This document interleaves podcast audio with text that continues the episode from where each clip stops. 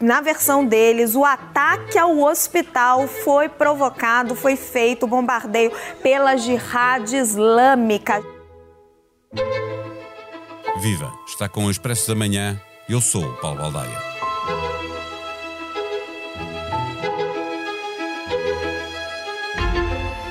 O secretário de Estado norte-americano Anthony Blinken esteve toda a semana no Médio Oriente procurando criar condições para uma visita de Joe Biden que desse uma vitória à diplomacia norte-americana, a única verdadeiramente empenhada diretamente na resolução deste conflito.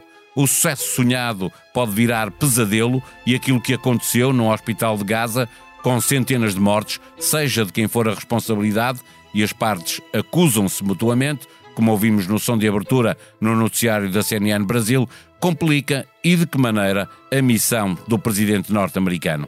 A cada dia que passa, esta guerra convoca cada vez mais as opiniões públicas para tomar partido. E o tempo, com as mortes que acrescenta, corre contra Israel. Em Pequim, os presidentes da China e da Rússia assistem de bancada, esperando que o conflito contribua para o desgaste dos Estados Unidos. O risco para Biden é muito grande, tem tudo a perder e muito pouco a ganhar. Na Cisjordânia, partidários do Hamas querem a demissão do presidente da autoridade palestiniana. No sul do Líbano, o Hezbollah promete raiva sem precedentes. Neste episódio, conversamos com Raquel Vaz Pinto, professora da Universidade Nova e investigadora no IPRI. O Expresso da Manhã tem o patrocínio do AGE, tudo o que os jovens precisam para o dia a dia. Uma conta neutra em carbono com menor impacto no ambiente, cartões em PVC reciclado e uma app para abrir e gerir a conta de forma 100% digital. Saiba mais em bancobpi.pt. Banco BPI, Grupo CaixaBank, registado junto do Banco de Portugal, sob o número 10. Viva Raquel Vaz Pinto. Uh, Anthony Blinken tem estado em permanência no Médio Oriente. Esta quarta-feira os Estados Unidos sobem a parada. É Joe Biden que se vai encontrar com o primeiro-ministro de Israel, o rei da Jordânia, o, príncipe, o presidente egípcio e, e já Também não se vai encontrar com o presidente, com o presidente da autoridade palestiniana. Com esta coisa do hospital, que nós ainda não sabemos se é um acidente, se é um ataque, uh, o que é que Biden vai encontrar? Ah. Aquilo que ele sonhou será possível? Uh, Biden vai encontrar uh, um, um contexto uh, mais difícil. nós ainda não sabemos, não temos ainda objetivamente uma atribuição daquilo que aconteceu em termos de responsabilidades, daquilo que aconteceu neste hospital e a morte destas centenas de pessoas, mas também, por outro lado, o, o facto de o presidente da autoridade palestiniana ter, uh, ter decidido obviamente com uma vida muito mais complicada agora, uh, ter decidido não, não ter essa conversa formal com Joe Biden, também uh, acaba por ser aqui um fator importante. Dito isto, parece-me que um, aquilo que Anthony Blinken tem feito nos últimos dias e que também, de certa forma, já estava a ser preparado, porque falou-se muito de uma. No, bem, enfim, eu, eu costumo muito dizer a palavra normalização, porque as relações entre a Arábia Saudita e Israel nunca vão ser normais, mas é, é, é aproximação, aproximação, não é? E essa aproximação estava a ser preparada e, aliás, é uma das razões que explica o próprio apoio do Irão a este ataque do Hamas neste contexto. Portanto, Dito isto, parece-me que aquilo que Biden vai encontrar é uma situação bastante mais complexa, mas ao mesmo tempo, eh, todos os países, não digo todos, mas boa parte dos países que foram visitados ou, ou com os quais houve conversas eh, entre Blinken eh, e esses, e esses líderes, são países que, por razões diferentes, não têm interesse genuíno uh, uh, no alastrar deste conflito, ou seja, que este conflito se transforme numa espécie de guerra regional. Só beneficia o Irão, não é? Que ganha influência com, com aquilo que está a acontecer agora. O Irão, o Qatar, que é aqui também um dos grandes apoiantes e financiadores uh, uh, na faixa de Gaza, e também, de certa forma, acaba por beneficiar uh, países como, de forma muito indireta, mas aqui é um facto importante, como a China e como a Rússia, que, que neste, neste conflito têm tido uma posição, eu diria, posso estar a exagerar, mas explicitamente para um, um dos lados da questão, que é aqui, obviamente, que Só não é o lado Israel. estar contra os Estados Unidos? Eh, para desgastar a liderança dos Estados Unidos. Eu penso que nos últimos dias para nós, mesmo que depois tudo isto corra mal, é inequívoco que só há uma superpotência no mundo, uns gostam mais, outros gostam menos, mas esse é um facto, e esta superpotência tem a capacidade e a vontade de tentar uma alternativa, ou seja, de tentar que as coisas corram uh, um pouco melhor se podemos ter esta ambição. E é, e é isso que os Estados Unidos, com esta visita, esta viagem de Joe Biden, eu só posso imaginar o pesadelo de segurança que tudo isto envolve. Uh, uh, e esse simbolismo eu, eu, penso que é extraordinariamente importante. E também não nos podemos esquecer que para o ano os Estados Unidos têm eleições. E, e é Israel é um tema consensual, com, com pontos diferentes. Hein? Mas é um tema importante do ponto de vista interno para os dois partidos, aliás. O, o presidente norte-americano eh, arrisca a sua credibilidade e o seu futuro político nesta quadratura do círculo como é do Oriente, é? apoiar Israel, mas ao mesmo tempo controlar Israel. Eu penso que não. Uh, eu penso que uh, Joe Biden, uh, não, nós não sabemos o que vai acontecer nos próximos dias e também não sabemos como é que vai ser depois a própria operação israelita na faixa de Gaza, mas eu penso que, independentemente do que acontecer a seguir, ninguém poderá vir a jogo dizer que Joe Biden não tentou tudo para evitar um alastrar, que depois tem obviamente consequências energéticas, tendo em conta os países do Golfo, tem um conjunto de questões Sim, associadas que são importantes, não é? Toda. Portanto, aqui ninguém, eu penso que aqui o importante é uh, uh, Biden foi a jogo e foi a jogo com a sua equipa diplomática de peso uh, e, portanto, mesmo que para a frente, dependendo de como as coisas correm, porque nós bem sabemos que, aliás, infelizmente na Europa tem, continuamos a assistir à guerra russa na Ucrânia e ao longo longo de todo este tempo tivemos aqui várias flutuações. E, e, portanto, esse esforço nós não sabemos. Agora, que o esforço está a ser feito, foi feito e é inequívoco, eu penso que é extraordinariamente importante. Eh, eh, Biden já disse que seria um erro grave uh, ocupar a faixa de Gaza. Como é que se pode acabar com a Hamas sem invadir o território e ocupá-lo eh, para que existam condições para um dia os palestinianos poderem governar outra vez o território.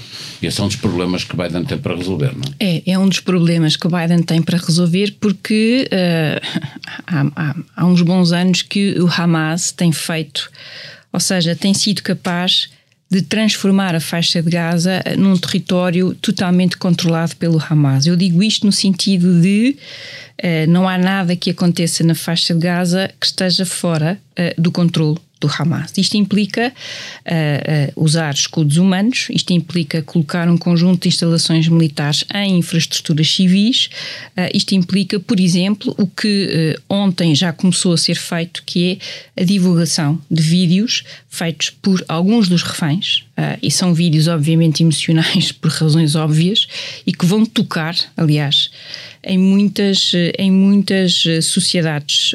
Ou seja, nós temos ali, naquele número de reféns que se vai conhecendo, nós temos estrangeiros, ou seja, pessoas cuja nacionalidade é francesa, cuja nacionalidade há vários países aqui envolvidos. E uh, isso também foi, do lado do Hamas, e numa perspectiva totalmente perversa, extremamente inteligente.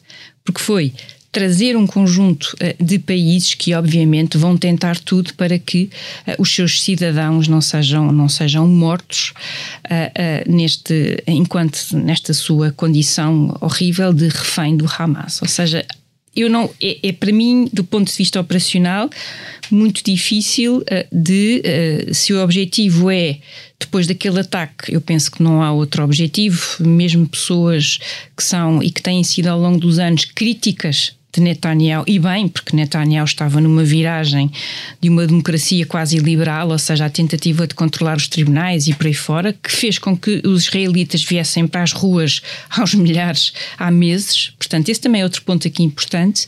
Mesmo essas pessoas uh, entendem que depois disto não há outra volta a dar a não ser uh, a expressão é erradicar o Hamas. Como é que se faz isso?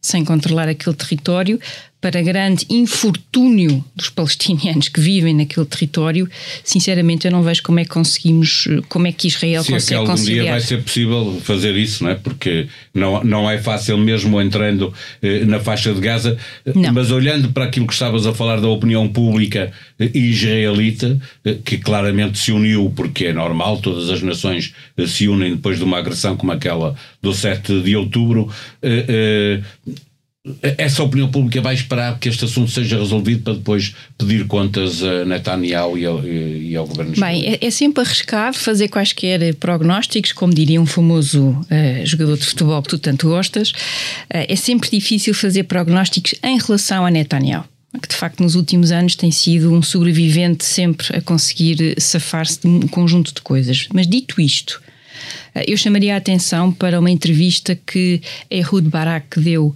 à, à France 24, um, que é uma entrevista, ou seja, Ehud Barak foi primeiro-ministro de Israel, mas eu, eu, diria muito mais importante do que isso, é uh, uh, do ponto de vista, uh, é, um, é o militar mais condecorado, é o, é o maior herói militar de Israel vivo e é alguém que tem e que ao longo de toda a sua vida é, é alguém que joga, digamos, no centro-esquerda. Portanto, é alguém que, aliás, uh, uh, tem isso muito vincado. E a entrevista dele é muito interessante porque justamente fala sobre essa questão e diz que Uh, uh, Netanyahu não tem a confiança, obviamente não tem a confiança do seu povo, não tem a confiança dos familiares daquelas vítimas e não tem a confiança das Forças Armadas.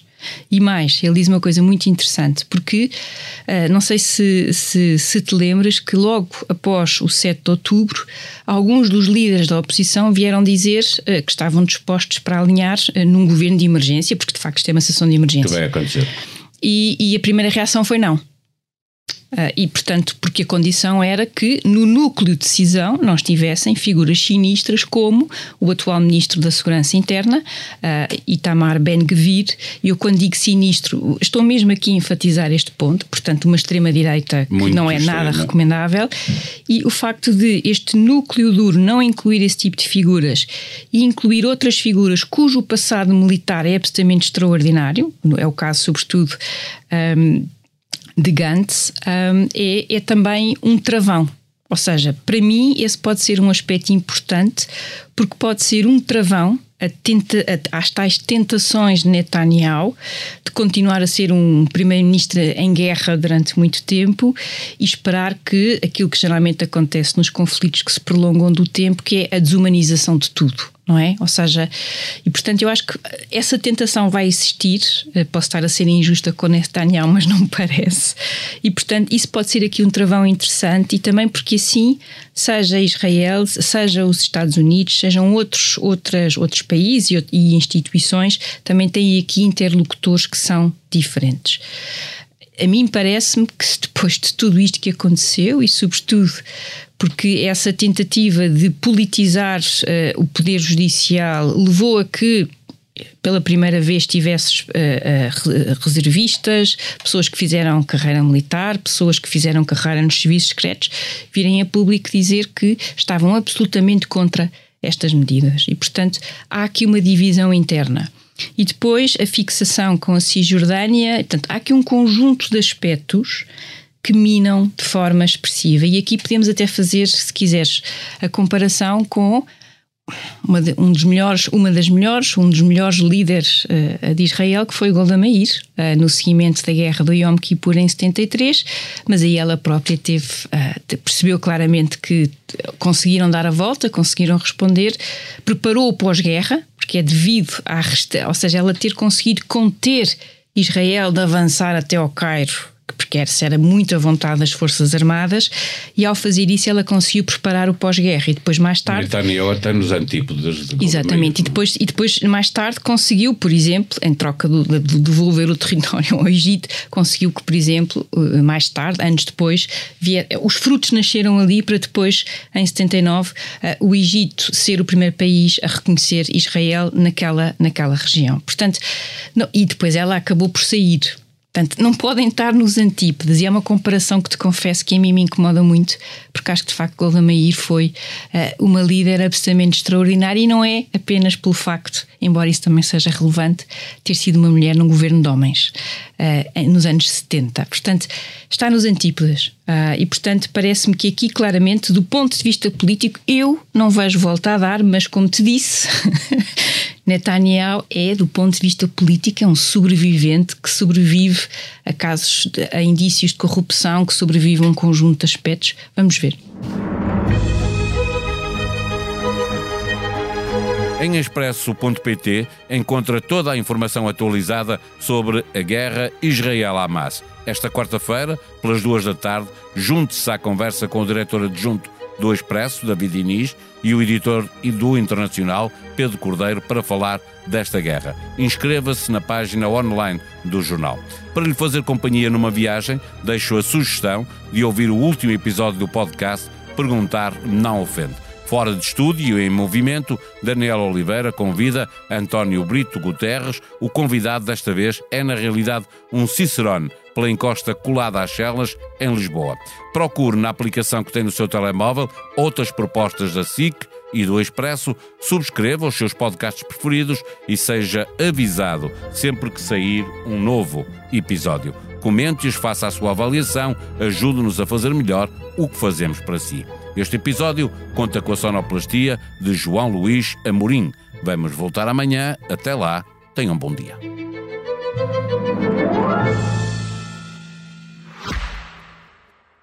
O Expresso da Manhã tem o patrocínio do AGE, tudo o que os jovens precisam para o dia a dia. Uma conta neutra em carbono com menor impacto no ambiente, cartões em PVC reciclado e uma app para abrir e gerir a conta de forma 100% digital. Saiba mais em bancobpi.pt. Banco BPI, Grupo CaixaBank, registado junto do Banco de Portugal, sob o número 10.